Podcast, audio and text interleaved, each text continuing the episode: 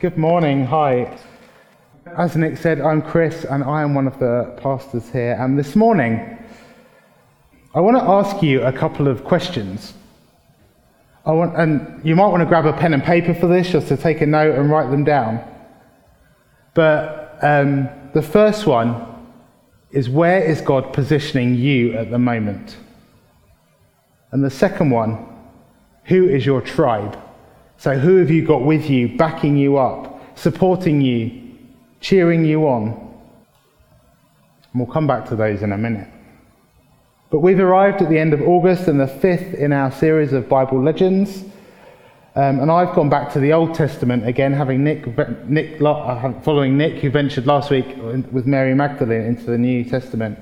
And I want to talk to you this morning about a guy and his mates who um, was they, they lived also after Joseph, after Moses, after Ruth, who Josh spoke about, a bit, a bit further down the, the timeline, as it were.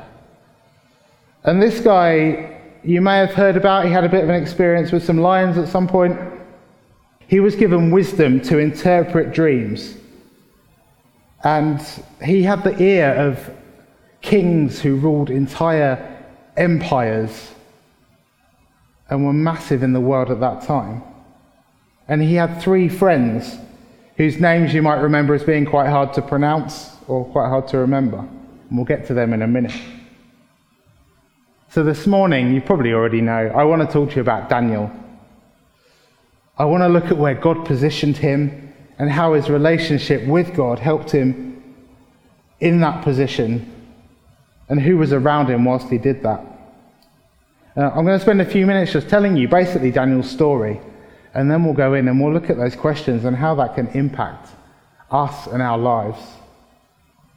So, Daniel's story can unsurprisingly be found in the book of Daniel in the Bible. And I just want to say this morning that I'm going to be covering the first six chapters of that book, which is like Daniel's life story, effectively, what he did. The second half of the, cha- the book is about dreams and visions that Daniel had about the future, and it all gets a little bit crazy and a bit weird. Um, and it's, it's good stuff, so I would recommend you, you go away and read it. Probably you need like a concordance or something to help kind of unpick it a little bit as well. But this morning I'm just going to talk about the first six chapters in Daniel, just to tell his story a little bit. So, who is Daniel? So, Daniel was born a Jew, um, and he was born into the tribe of Judah which was one of the 12 tribes which were established um, when Israel effectively was, was set up. So that's Joseph's 12 brothers, effectively. Were all, all of the tribes were named after them. And Daniel actually probably had quite a, uh, a good childhood. He grew up in, a, in quite a wealthy family in and around Jerusalem. Um, it was probably quite an influential family as well. Um, he would have been well educated. And, but at the time he grew up, he was in a bit of an emerging war zone.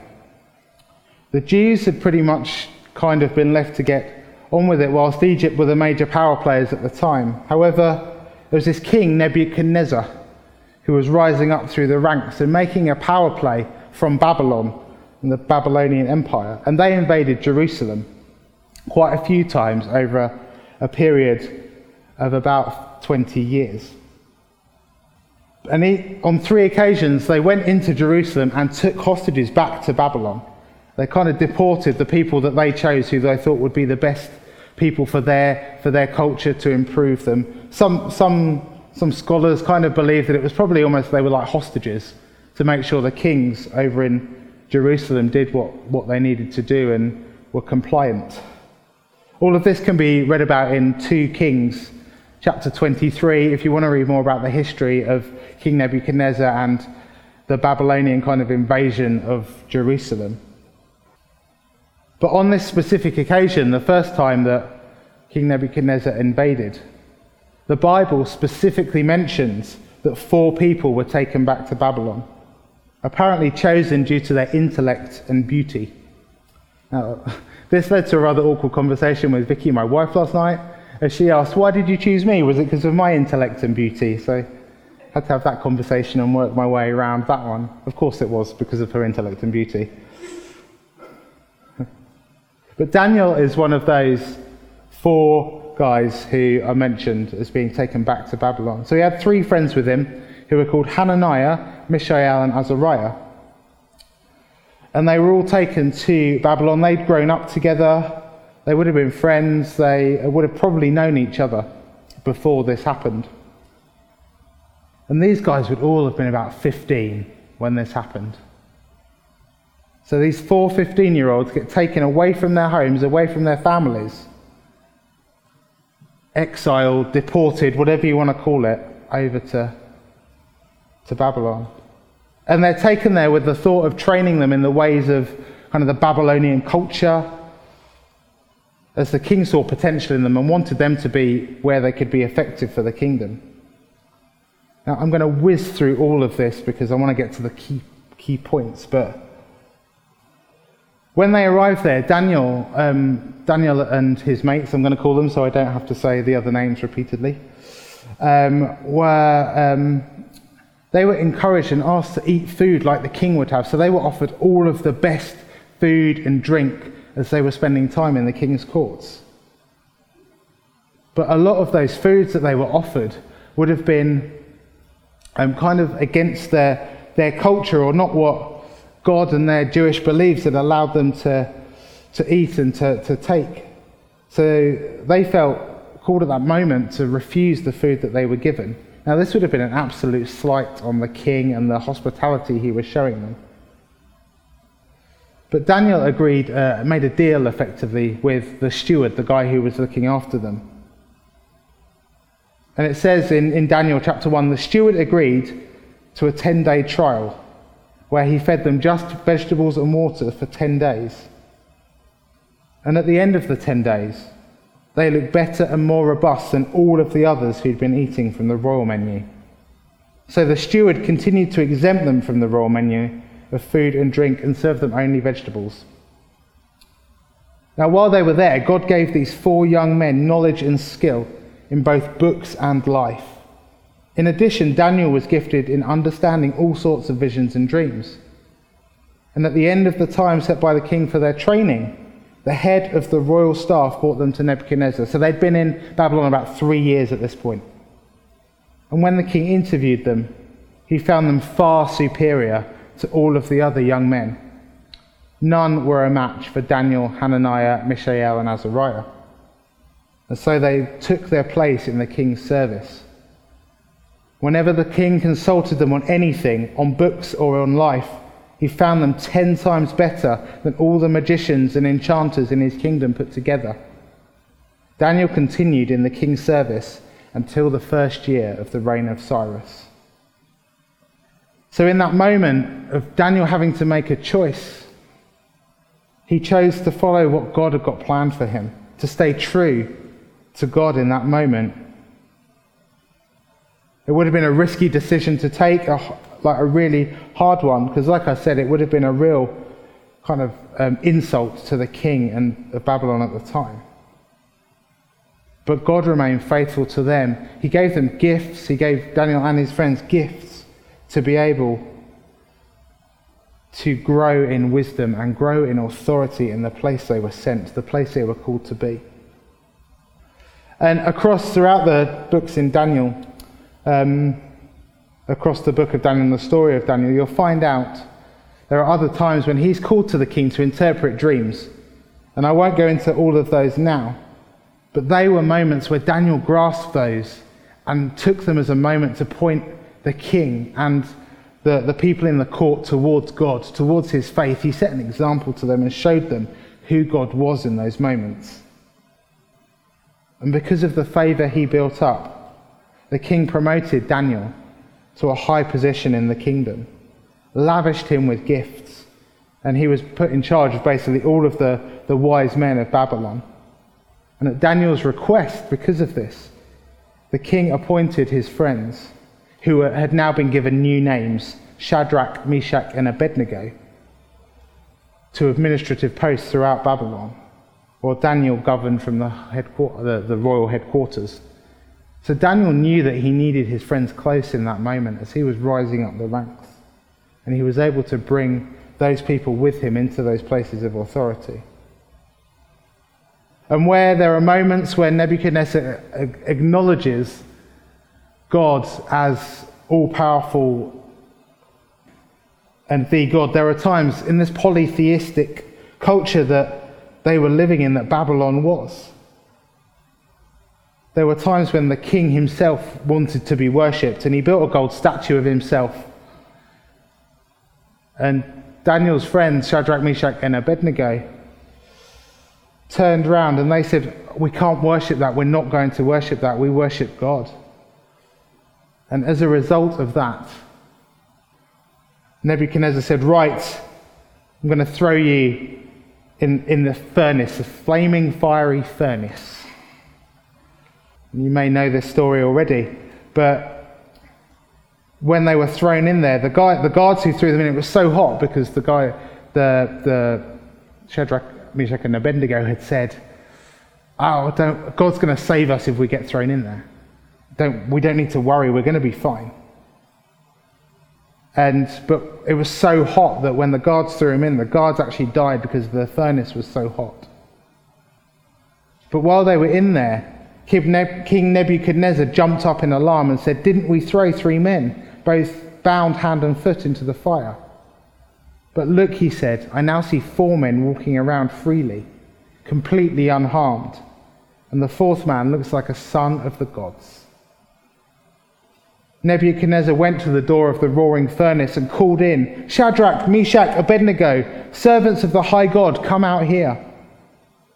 And they walked out of the fire and all of the important people, the government leaders and king's counselors gathered around to examine them and discovered that the fire hadn't even left a scorch mark on their clothes. There was not even the smell of the fire on them. I love reading these and have loved reading these over the last week or so because it's the same God who rescued these guys from the fiery furnace that comes and speaks to us and comes to us today. It's the same God who sends angels to us today to protect us. I just want to mention one more thing from Daniel's time, and it's with the lion's den, where he's basically tricked. Oh, the king is tricked into signing a declaration that says anyone who is worshipping anyone other than the king should be thrown in the lion's den. And the king kind of unknowingly and unwittingly signs this, not realizing that it's going to affect Daniel, who is actually quite good friends with him at this point. And this is a whole new king, by the way. I've skipped some bits. But Daniel has kept praying through this time. It says in, in, in, in the Bible that he continued to pray three times a day towards Jerusalem. So he was staying faithful to God in this, where he'd been positioned. But due to this decree, the king Darius had to throw Daniel into the lion's den. Much he didn't really want to have to do that. And that night, when he threw him in the lion's den, he went to his palace. He refused supper and he couldn't sleep. He spent the night fasting. But at daybreak, the king got up and hurried to the lion's den. And as he approached the den, he called out anxiously, Daniel, servant of the living God, has your God whom you serve so loyally, saved you from the lions. Daniel comes out and says, My God sent his angel who closed the mouths of the lions so that they would not hurt me. I've been found innocent before God and also before you. King, I've done nothing to harm you. And when the king heard these words, I love this, he was happy. And he ordered Daniel taken up out of the den. When he was hauled up, there wasn't a scratch on him. He hadn't been harmed at all, and he had completely trusted God. The king then effectively throws all of those that conspired against Daniel into the lion's den themselves. And he published this proclamation to every, to every race, colour, and creed on earth Peace to you, abundant peace. I decree that Daniel's God shall be worshipped and feared in all parts of my kingdom. He is the living God, world without end. His kingdom never falls, his rule continues eternally. He is a savior and rescuer. He performs astonishing miracles in heaven and on earth, and he saved Daniel from the power of the lions. That's the king of the Babylonian Empire at that time, declaring this across the, for the whole, effectively the whole world as they would have known it at that time to hear. And from then on, Daniel was treated well during the reign of Darius and also in the following reign of Cyrus the Persian. So that is a very, very brief whistle stop tour and an introduction into who Daniel is. I'd go back and read the chapters Daniel 1 to 6. Find out more about who he is and, and, it, and Shadrach, Meshach, and Abednego as well are all amazing characters. Amazing people in the Bible that God positioned and God used, and He gave gifts and the skills they needed to rise up and have influence for Him and His kingdom in the place they found themselves. So, what inspiration, what can we take from that today? Well, I want to go back to the questions that I asked you earlier. The first one was where is God positioning you at the moment? And the second was who is your tribe? Who are the people around you who support you to be the best versions of yourself in the place God has put you? When Daniel and his mates found themselves in an uncomfortable situation, they were in a volatile land, a volatile country. But what they did was to bring transformation and to bring God's kingdom to that place. And I want to ask you, where is God calling you to show up and be at the moment? Are you bringing transformation to that place, just as Daniel was? And I'm thinking about your workplace, at the school gate, whilst you're out shopping, wherever you go. Are you a doctor, nurse, or social worker working with people every day? How are you bringing transformation in God's kingdom as you do that? I'm wondering if it could be something as simple as showing someone some kindness standing up for an injustice in some way, smiling at someone, buying a colleague a gift or listening to them, spending time listening to them. As people who've said our yes to Jesus, we carry God's presence with us into all of those situations. It's not just the pastors, the worship leaders, the people who work for the church who carry Him, it's everyone, everywhere. And Paul, in one of his letters in the New Testaments, writes that we all have God living in, on the inside of us. Each of us has the capacity to live in a way that re- reflects God and points people straight to Him. Getting very excited, just as Dan- Daniel did. There's a book called Scattered Servants written by Alan Scott, and um, I love this book, and in reading it, it's challenged some of my thinking about the way we are as a church and how we impact the world around us. And he writes The church fulfills its mandate when it fills society, not when it fills its sanctuary, so it's building its auditorium. The scriptures teach us that it's through the body of Jesus, scattered throughout society, that God fills everything everywhere with his presence. Everything everywhere includes our homes, our offices, our schools, our restaurants, our streets.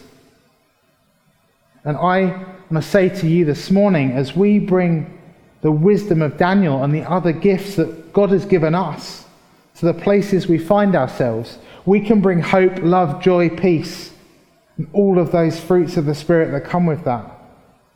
And if we pair this with a sense of courage and a sense of stepping out and taking a stand, we will bring transformation to any situation we find ourselves in.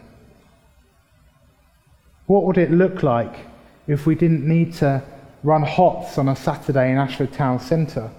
Because it was just such a natural thing for us as people who carry Jesus with us to offer, to pray for people for, for healing or for wholeness, just as we go and do our shopping. Just as we're walking down and going into County Square, we wouldn't need a special project to go in there and meet people because it becomes a natural reaction for us as followers of Jesus to bring transformation in as we go and bring his kingdom, his rule and reign, and his way of doing things as we go and have influence as we go. Now, if you're a teacher, if you're a social worker, if you're a nurse, a doctor, a dentist, an accountant, a manager, whatever role you have, wherever God has positioned you or is positioning you, He's calling you into something amazing. And that's to have information. And why not, not, to, not, not information, to, have tran- to bring transformation?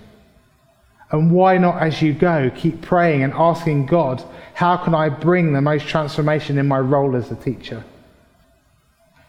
How can I bring the most transformation as my role as a doctor, dentist? How can I affect the William Harvey Hospital just by bringing transformation in that place? I'm going to come back and pray for you in a minute. I just want to go into my second point, which was the question who do you have in your tribe and alongside you, supporting you as you do that? Daniel had Shadrach, Meshach, and Abednego with him. I imagine they were friends, they were guys that supported each other. They went through similar situations. I can imagine them talking and praying together about what they were going through. Imagine the pressure of potentially putting a foot wrong in that situation that they found themselves, the volatile, unstable culture. I imagine, imagine them having people around them who could support them the risk of the lion's den or the fiery furnace coming upon them.